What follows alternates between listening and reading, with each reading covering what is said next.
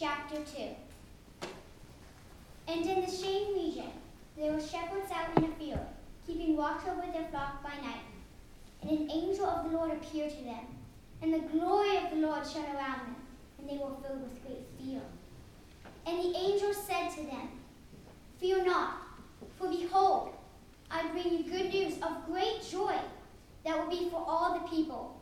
For unto you is born this day in the city of David a Savior, who is Christ the Lord. And this will be a sign for you. You will find him wrapped in swaddling clothes and lying in a manger.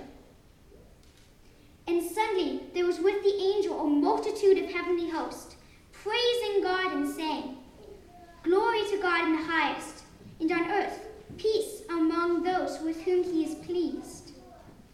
When the angels went away from them into heaven, the shepherds said to one another, to Bethlehem and see this thing that has happened, which the Lord has made known to us. And they went with haste and found Mary and Joseph and the baby lying in the manger. The word of the Lord. Thanks be to God.